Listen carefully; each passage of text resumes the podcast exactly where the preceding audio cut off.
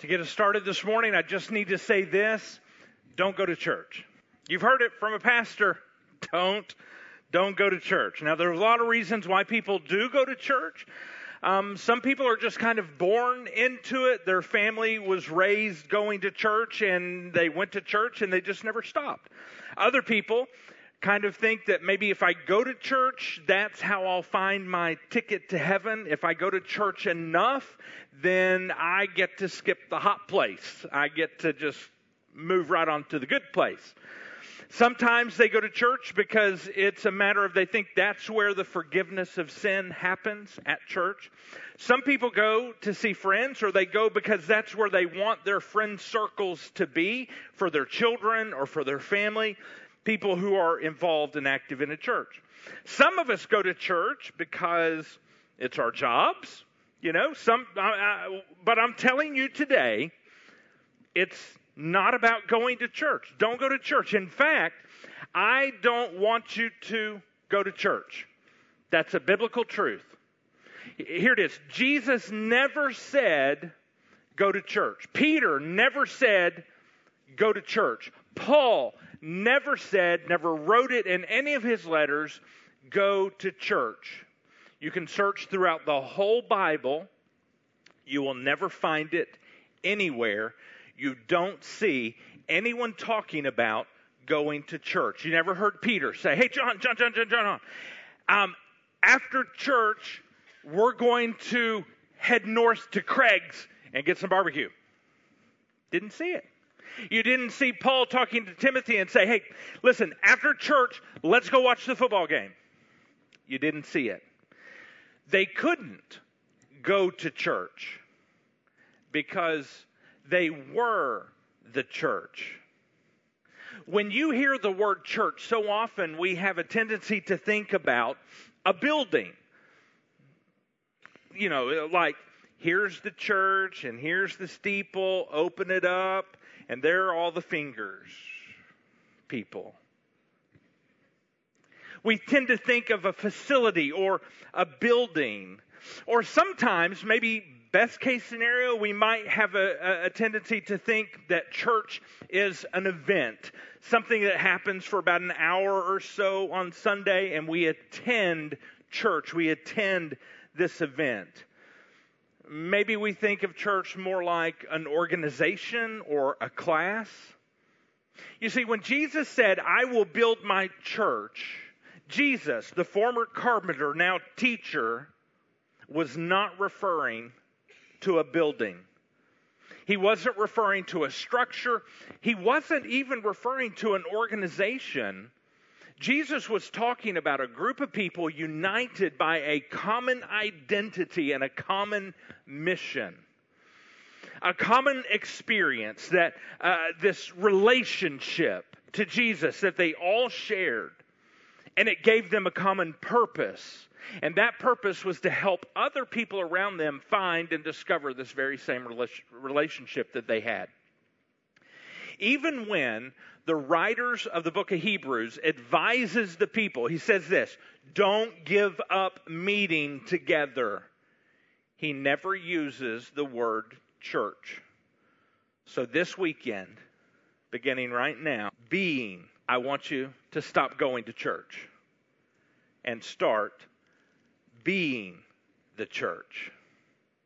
We have a tendency to relate to church kind of like consumers.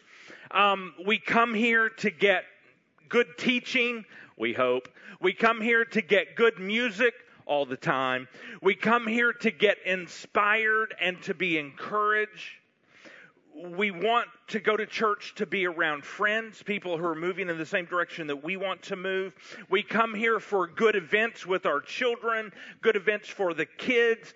We come here maybe to get some helpful resources for ourselves, some spiritual growth for ourselves, and sometimes sometimes we even get some really good food. That's what we see as church. And most Christians embrace Jesus as a label, but not as Lord.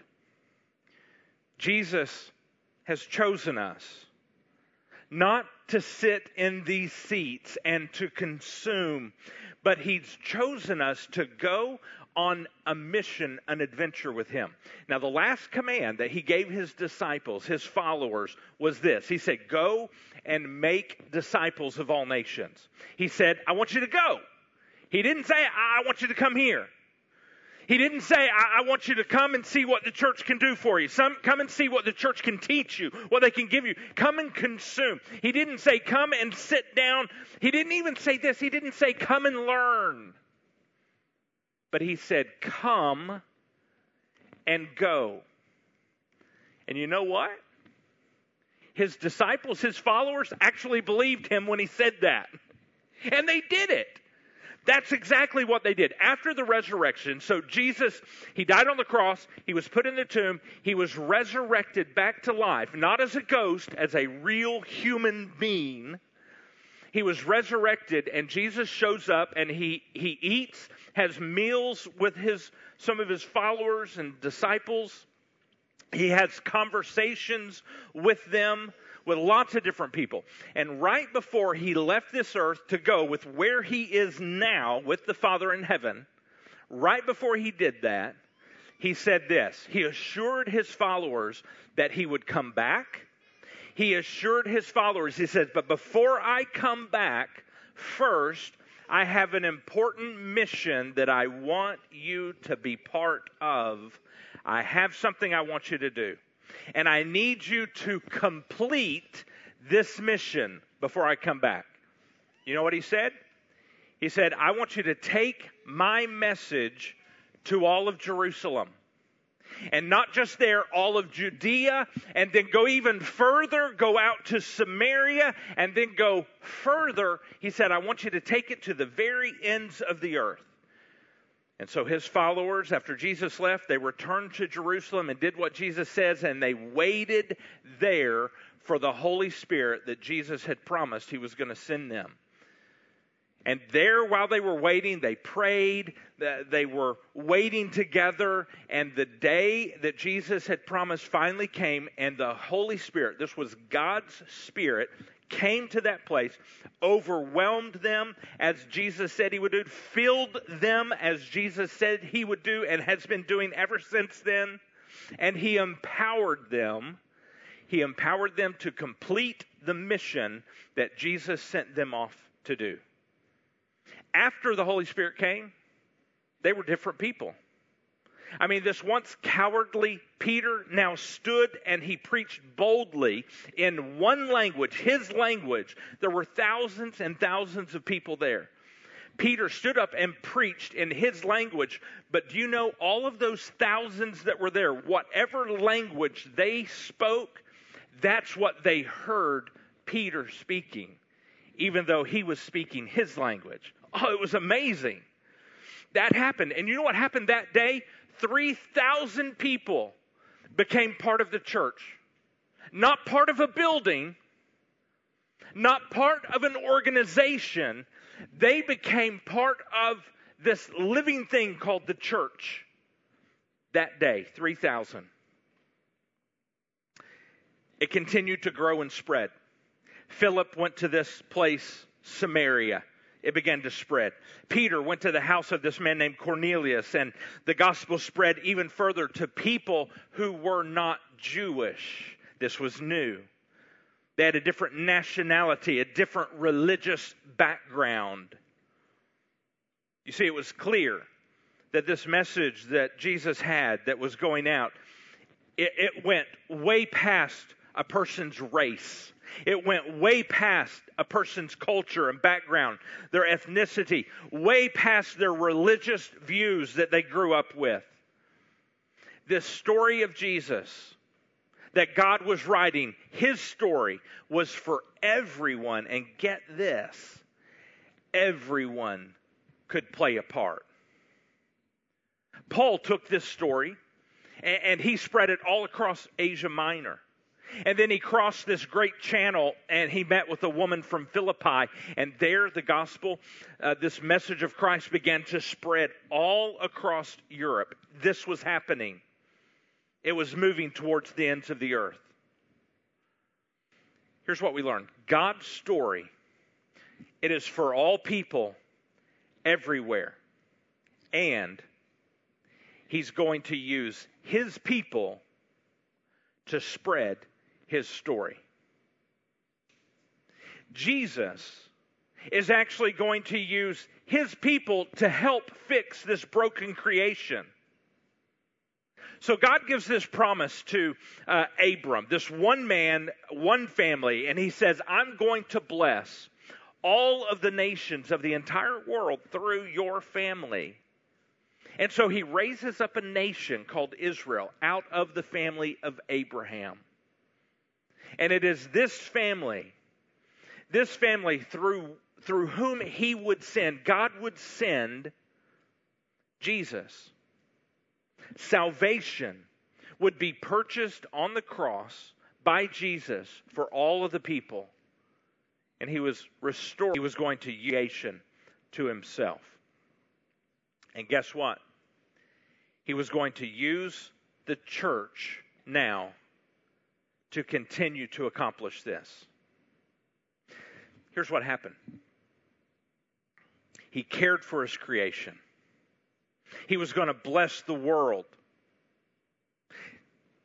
and He was going to use the church to do it. You know what? We're, we're actually in charge of caring for God's creation. We're actually in charge of, as the church, blessing the world. We're actually in charge now as the church of spreading this message that God has put us on. We're actually charged as the church with now embodying, being the life of Jesus, the power of Jesus, the hope of Jesus. What? What an honor. What an honor that Jesus has chosen us to fulfill his mission that he started to continue where he left off. And he did not, he did not die so that we could be good and so that we could go to church. He didn't die and save us so that we could find safety and refuge inside of a building where the church just happens to meet once a week. He saved us to be the church, to be His people, to be His family, to be His body for Him right here on this earth in His creation. You see, Jesus, His body is not here anymore, it's with God the Father in heaven. So He left us here and asked us to be that body here.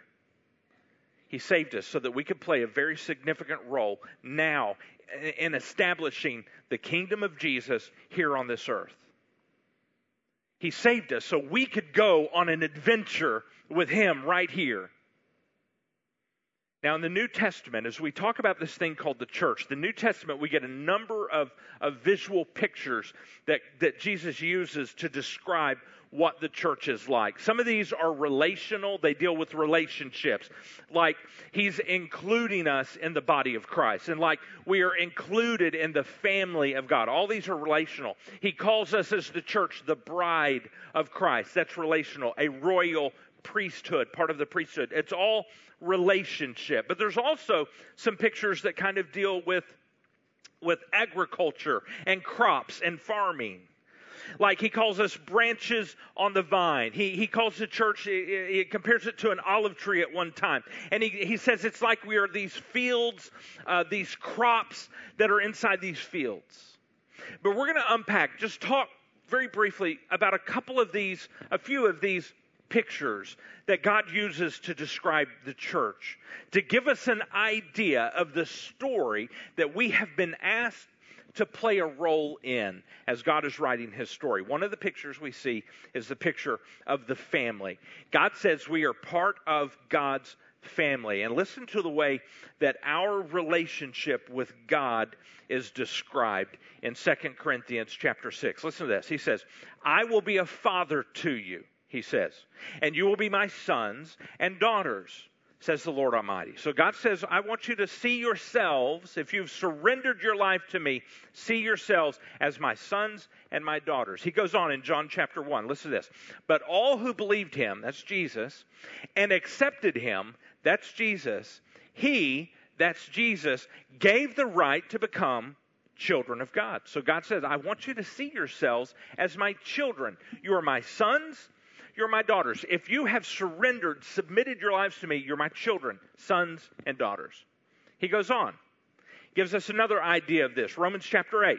For all who are led by the Spirit, that is God's Spirit, the very same Spirit that came, we just talked about, and great things, amazing things, that Spirit, for all who are led by the Spirit of God are children of God. That means you've submitted your life to God. God has placed His Spirit inside your life, and He says, You are my child. So, you have not received a spirit that makes us fearful slaves. Instead, you've received God's Spirit.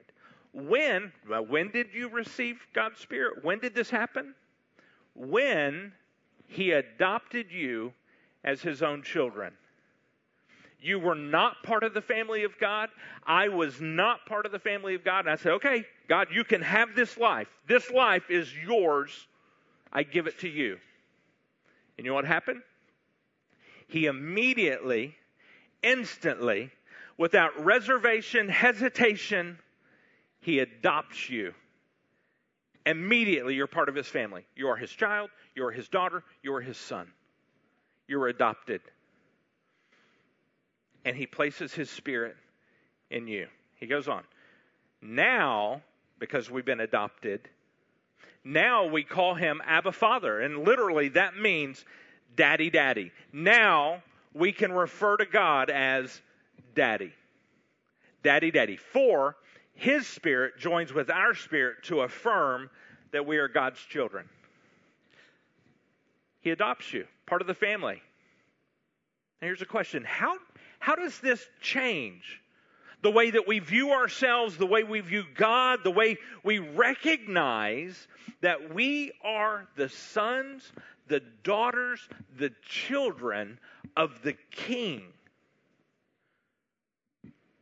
I think we all have this desire to know that we that there's really something important going on in our lives, that we are a part of something really important, and we are. And this should radically change our perspective.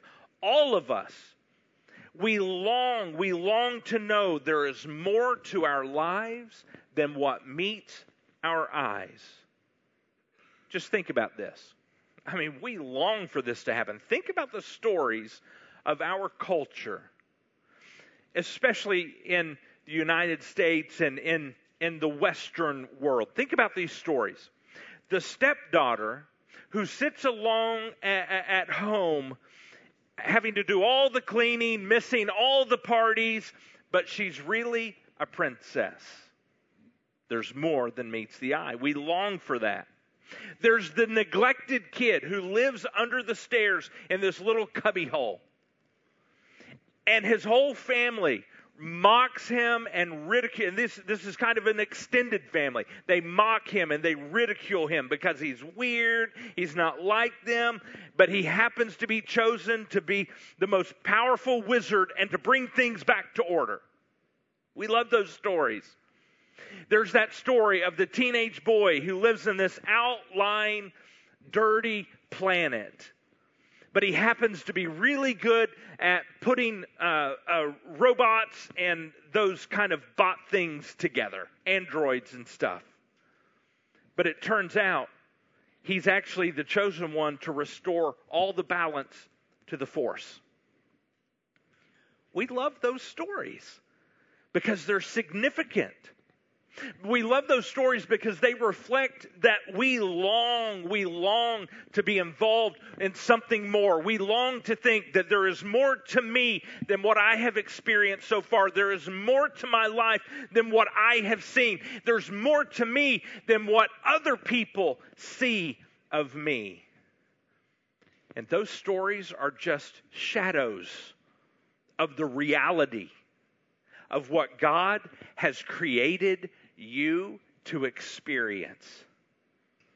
My friends, If you've submitted your life to Jesus, you have been adopted into God's family. And you are now a son and you are a daughter of the king. And that changes everything. It changes everything about how we relate to God, about how we relate to other people, and how we relate to each other. It changes everything about how we understand our role that God has chosen us to play in His story. It changes everything when we realize we're the sons and the daughters of God. When we realize that with that come certain privileges that we live with we realize that God has marked us as His. He's called us as His. He's chosen us as His. He's sealed us as His. And guess what? He's also gifted you as His. And we also realize that being part of this new family, guess what? There are new family values that we've been asked to reflect in our lives. New family values like love, joy, peace, patience, gentleness, kindness, goodness, faithfulness. Things like this amazing word here that we hate self control. And God says these are family values, and they're going to be part of your life. Knowing that we're the sons and the daughters of God, guess what? It makes us want to do life, to live life differently. Now, for some of you, listen, I understand. I, I, I, have heard some of your stories. Some of you, this seems like a fairy tale because you have so many scars in your life that the concept of family is not appealing to you because your story is filled with tragedy and it's filled with heartbreak and it's filled with, with you being broken. But if you've been with us from the very beginning of this series, then you know this that family has not always been broken. It hasn't always been that way. In fact, God created Adam and Eve and when he created them, this first family, he said this it is very good because God created it perfect. But then sin entered into the world. And when it did, the family broke. When it broke, disaster entered into the family hurt, abuse, evil. It, it just broke the family, and, and it was a barrage beating the family down. But Jesus' death and resurrection restores relationships. And it gives each one of us the opportunity to be part of a new family. Even if your family here on earth is labeled as dysfunctional. See, if the image of God's family can help us understand the role that we play in God's story, then the next image I want to talk about it's the body of Christ. And it can give us an understanding of how we work as a family to do what God has said and asked for us to do, this mission of God. Romans 12 tells us about this. It says, just as our bodies have many parts and each part has a special function, so it is with Christ's body. So he's calling you the body of Christ. We are many parts of one body. We all belong to each other. And he goes on with some great descriptions here. He's saying that you are now, since Jesus is with God in heaven, you now are the living, breathing, active body of Christ here on this earth, His earth, His creation. You are the hands of Jesus, you are the feet of Jesus.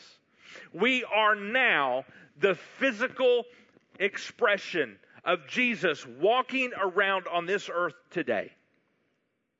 As Paul wrote in the book of Romans, he says, each one of us are created a little differently with different gifts and abilities and, different personalities and different passions.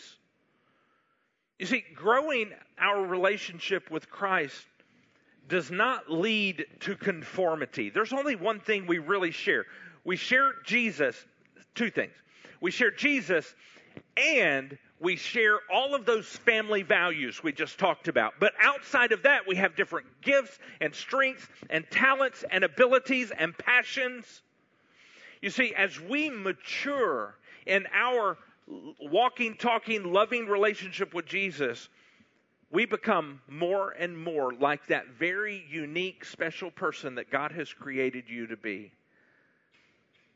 And then you're able to fulfill that very special, unique role that He created you to fulfill. It's a role that He has appointed to you to play in His great big story. Very cool.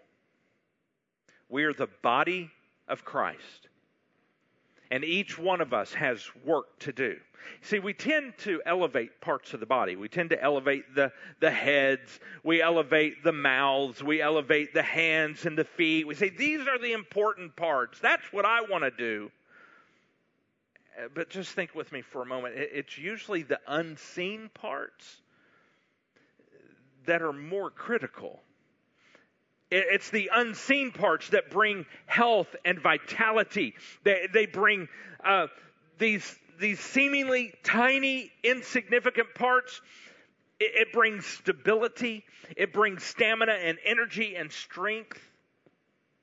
And it's so important. And, and every single one of us has a role to play in that body. Maybe it's teaching our kiddos in 252.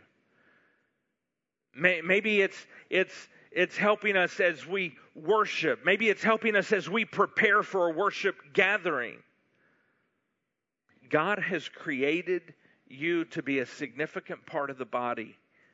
And guess what? There are even parts that God has for you that other people cannot play. It's for you. That's the body of Christ. So we have the family of God. And to help understand how we accomplish that mission, we have the, the body of Christ. And there's another image we see for the church, and it's called the ambassador. An ambassador is somebody who acts as a representative. Uh, they're representing something or they're representing someone. And as a follower of Christ, people understand who Jesus is and people around us understand how Jesus loves. Do you know how they understand who he is and how he loves? They understand that by watching how you and how I live. 2 Corinthians 5 tells us. It says, We therefore are Christ's ambassadors. As though, he explains this further, as though we were making his appeal, the appeal of Jesus to all the world through us. You see, we we carry out the mission of Jesus to all the world around us. As far as the world goes, that's where we go. And we're taking his message of hope, his message of freedom, his message of healing and reconciliation and relationships to all of those around us. Here's a problem though. We hear this phrase, go and make disciples. And we get scared. We get terrified. Uh, the idea of sharing my faith with someone else. You say, that is intimidating. I could never do that. But this is good for us to remember. Listen to this. I, I don't personally know of anyone who has ever fallen in love with Jesus because they lost an argument with a Christian. I've never met them. They might exist, but I've never met them convincing people that the story of Jesus is real. It isn't so much about being a good debater or being a good presenter. It's not you presenting the proper facts in the proper order. It's not about you getting them the right information. We're not called to give persuasive arguments or conclusive evidence of the history and how it all worked together. That's not what we're called to do. You know what we're called to do? We're called to simply represent Jesus. Fall in love. That's it. When I want someone to fall in love with someone I love, I, I don't try to give them a persuasive speech. I, I don't try to tell that person that, listen, this person over here is worthy to be loved they're worthy of your love. This person could benefit your life. If you'll just love this person, they will benefit your life. Here are all the benefits. Here are the pros and here are the cons. It makes perfect logical sense. You should love this person. I don't do that. If I want you to love this person, you know what I'm going to do? I'm probably going to tell you a story about this person. Because I've been around them, I've been living with them. I'm probably going to tell you a story of that person. Or sometimes I might take you to my Facebook page and show you some pictures of this person and tell you about this person and what they mean to me. That's probably what I'm going to do. I am hoping that if you can see somehow a picture of this person the way I see this person, that you might love that person the way I love that person. That's what I'm hoping. Maybe, just maybe, that's more of what sharing our faith should look like. It's sharing our lives with these people, inviting these people into the story, and showing them the pictures of Jesus by the way we live our lives. Maybe that's what it's about. When we understand that we are sons and daughters of God, just maybe sharing our faith doesn't mean we're trying to sell them a religion or a new list of rules, of do's and don'ts. When we live as the body of Christ, we're not trying to change the world around us by some kind of logical argument. No. We're just trying to give them a picture of what Jesus looks like. When we are his ambassadors, we realize we're not charged with trying to change anybody, but rather we're just simply charged with just trying to represent Jesus, reflect His personality, uh, the way we live, reflect His purposes in the world around us by the way that we live. The Great Commission tells us this in Matthew 28. It says, This is Jesus speaking here. He says, Therefore, go and make disciples of all nations, baptizing them in the name of the Father and the Son and the Holy Spirit, and teaching them to obey everything I've commanded you. And surely I am with you always to the very end of the age. That's a long time that they are out there with people, loving them, representing Jesus among them a long time. And you know what that means?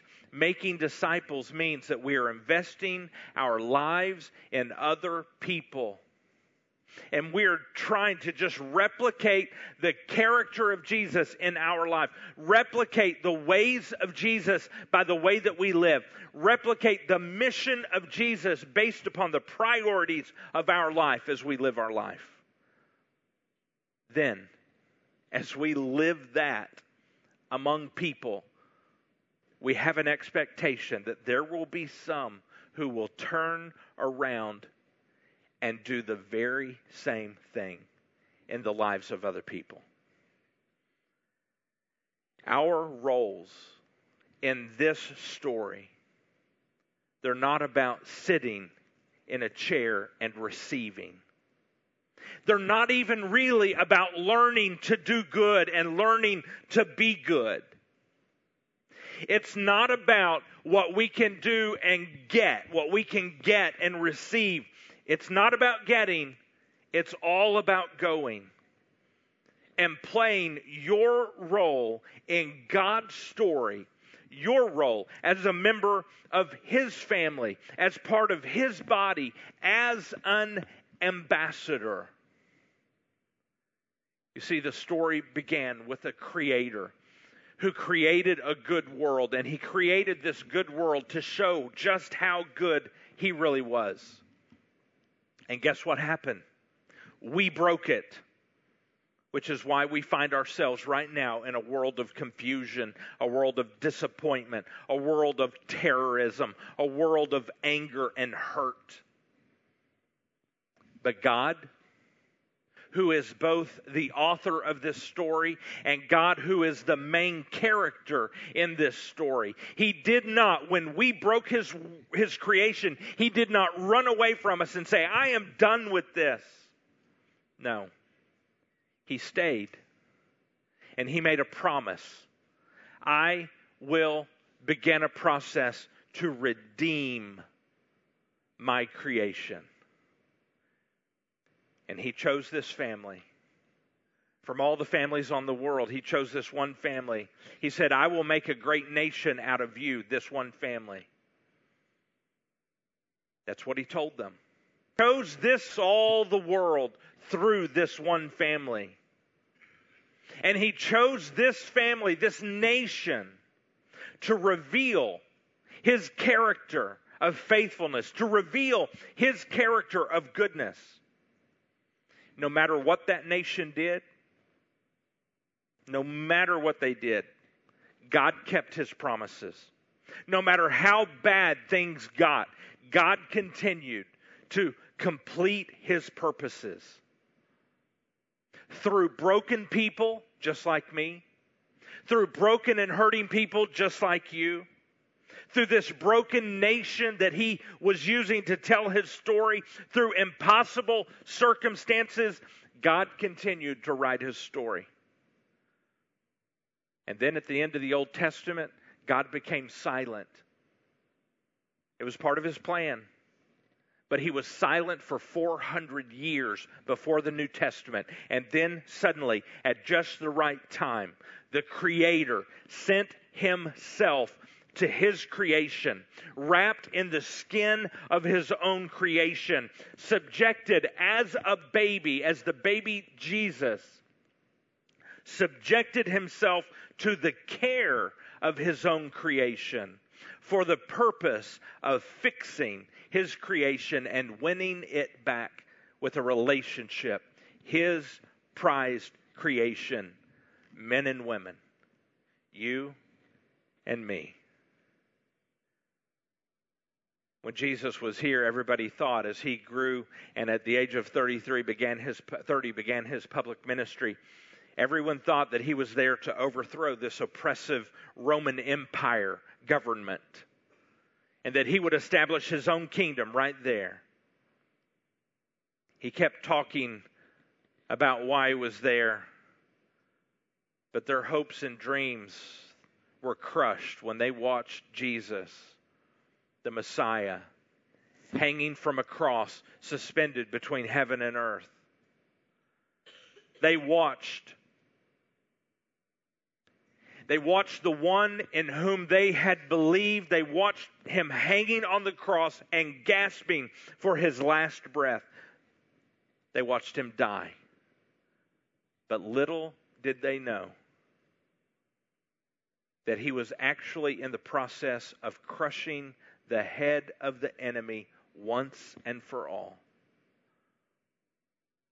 That was a great plot twist. God Himself coming to die for His creation. But the greatest plot twist was still to come. Three days later, Jesus would walk out of that grave, having conquered sin and having conquered death forever. In one great moment, God reversed the irreversible. In that great moment, God fixed what was broken. God and man restored. Jesus provided redemption. He gave us life, He gave us hope, and Jesus gave us power. You know, the story could have ended right there, and it would have been the greatest story ever told. A passionate story of a passionate God on a relentless pursuit of his people. But it didn't end. it wasn't over. It was not quite finished. There were still adventures to be written. There were still stories to be told. And guess what? That's where we find ourselves right now, this very moment.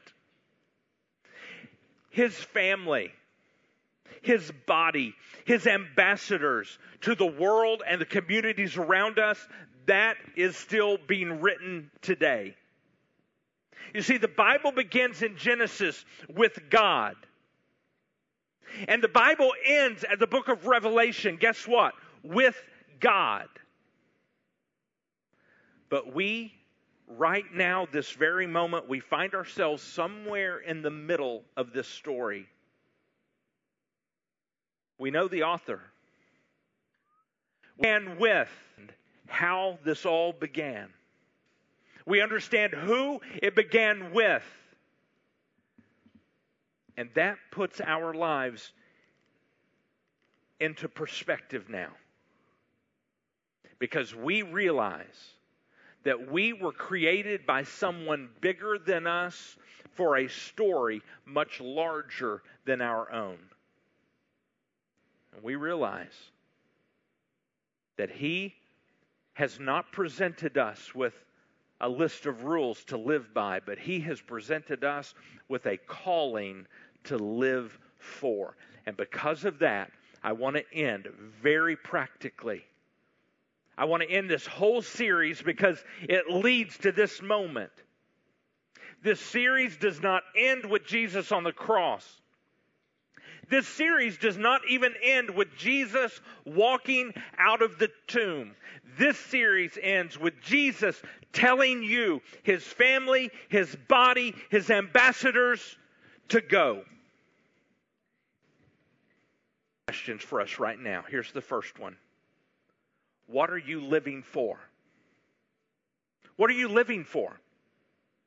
Are you reflecting God's personality in your life right now? Are you reflecting, by the way you live, are you reflecting God's purposes in your life? What are you living for? Are you living your life like a son of God, like a, like a daughter of God? Are you living your life as a child of God? What are you living for? That's the first question. Here's the second Where are you invested? Do you just go to church? Or are you living as the church? Are, you inviting other people to be a part of this adventure with God with you? Who are you praying for right now and inviting them into this adventure alongside of you?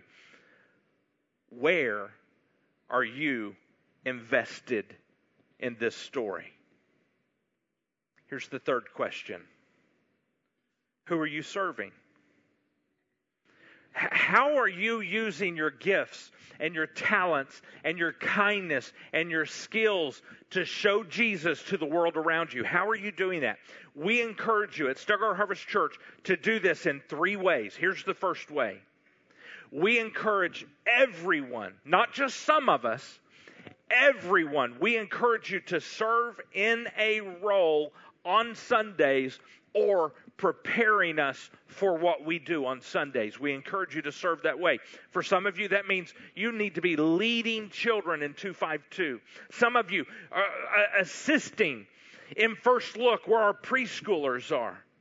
Maybe it's joining a first impressions team where we shake hands and we give name tags and hugs and pats on the back and encouragement and we open doors and we love people right where they are. Maybe it's helping us prepare this facility. I mean, we got a lot of floors to get ready. We got a lot of potties out there. Have you seen them? Maybe it's helping us get this facility ready. Maybe it's helping us administratively with, with copying and stapling and papers and maybe, maybe and we, we say there is something every single one of us should be involved serving on a Sunday or preparing, helping us prepare for what we do on Sundays. That's the first way we say everyone should serve. Here's the second way. The second way is we encourage you to serve in your small group. And you say, I'm not in a small group yet. I want you to know this. At the end of December, you're going to have an opportunity to sign up to be a part of a new small group if you're not already in one. And we encourage everyone don't just attend your small group, serve inside your small group. And here's the third way we ask everyone to serve. We say we must be serving our community, the people we them, all people we shop with, the people we go to school with. We need to love them all the way to Jesus. And we ask everyone to serve. So here's what I want to say. When it comes to serving on Sundays and preparing for Sundays, you can sign up to do that on the back of your connection card. When it comes to serving in your group, you can do that in your group. Just go serve with them. When it comes to serving in your community, you do that just by the way you live. Go and do that. Here's the next question What story are you living? What story is your life telling right now? Are you telling, by the way that you live, are you telling the story that God has created you for? Or is your life telling a lesser story, a, a substitute? Is it telling a, a safer alternative to the adventure that God has actually called you to live? What story are you living? What story is your life telling right now? God had a plan from the very beginning. It was a plan to rescue his creation, to redeem them, to release his goodness and his life and his power to the world that he has created. And we are not just recipients of his actions, receivers of his grace. We are not just readers of his story. God has given us a role to play. And here's my hope for you. Let's leave here and get into his story. Let's pray. Father, thank you for not just remaining in the story that you're writing, for not just remaining close to us as a father, but God, thank you for actually inviting us into your story for offering us a part to play in your great big story. Thank you that we're not just recipients of your grace, God. We're not just readers of your story, God, but you have offered us a vital, significant role to play in your story. And this week, may we be willing to reflect your personality as we love other people around us. May we be willing to reflect your purpose as we talk with others about the story that you are writing. This week, God, may we serve others as we love you. Father, may we allow your love to change the lives of others. May we live like sons of the King and daughters of the King. God, we ask you to give us the wisdom to do what we know we need to do. And God, we ask that you would give us the courage to actually do it. And it is in the name of Jesus, our Messiah, that we pray these things. Amen.